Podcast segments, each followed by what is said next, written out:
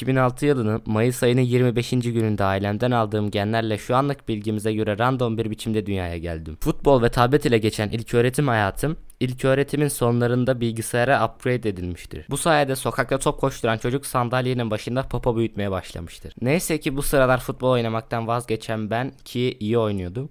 Basket ile tanışmış ve bir kulübe yazılmıştı. Ya ultra yetenekli bir sporcu olduğumdan ya da oyuncu kıtlığından olacak ki sadece iki gün antrenmana giden ben takıma girdim. Beni maçlarda genelde bir periyot süresince oynatan koçtan anlaşılacağı üzere ikinci sebepten dolayı takıma alınmıştım ve takımdan çıkmıştım. Fakat antrenmanlar sayesinde kendimi geliştirmiştim. Bu sayede başka bir takımda daha çok süre alarak oynadım ta ki kolum kırılana kadar. Kolumun kırıldığı sene LGS senemdi. Bu durumda ne basketbola devam edebildim ne de tek elle derslere sıkı çalışabildim. LGS'yi şimdilik bir kenara bırakırsak kolum iyileşmeye başlamıştı. Ben basketbola geri dönebileceğim için sevinirken hala daha devam eden koronavirüs ortaya çıktı. Eve bir anda kapanınca basketbola dönme sevincim de suya düşmüş oldu. LGS'ye dönecek olursak konular azaldı. Bu sayede TEOK'ta olsa ortalama bir Anadolu Lisesi'ne girebileceğim bir not aldım. Fakat LGS'ye girdiğinden dolayı ortaokul yıl sonu puanları ortalaması ile bir okula yerleştim. Kolum iyileşeli bayağı olmuştu. Sokakta basketbol oynamaya devam ediyordum tabi. Hala öyle.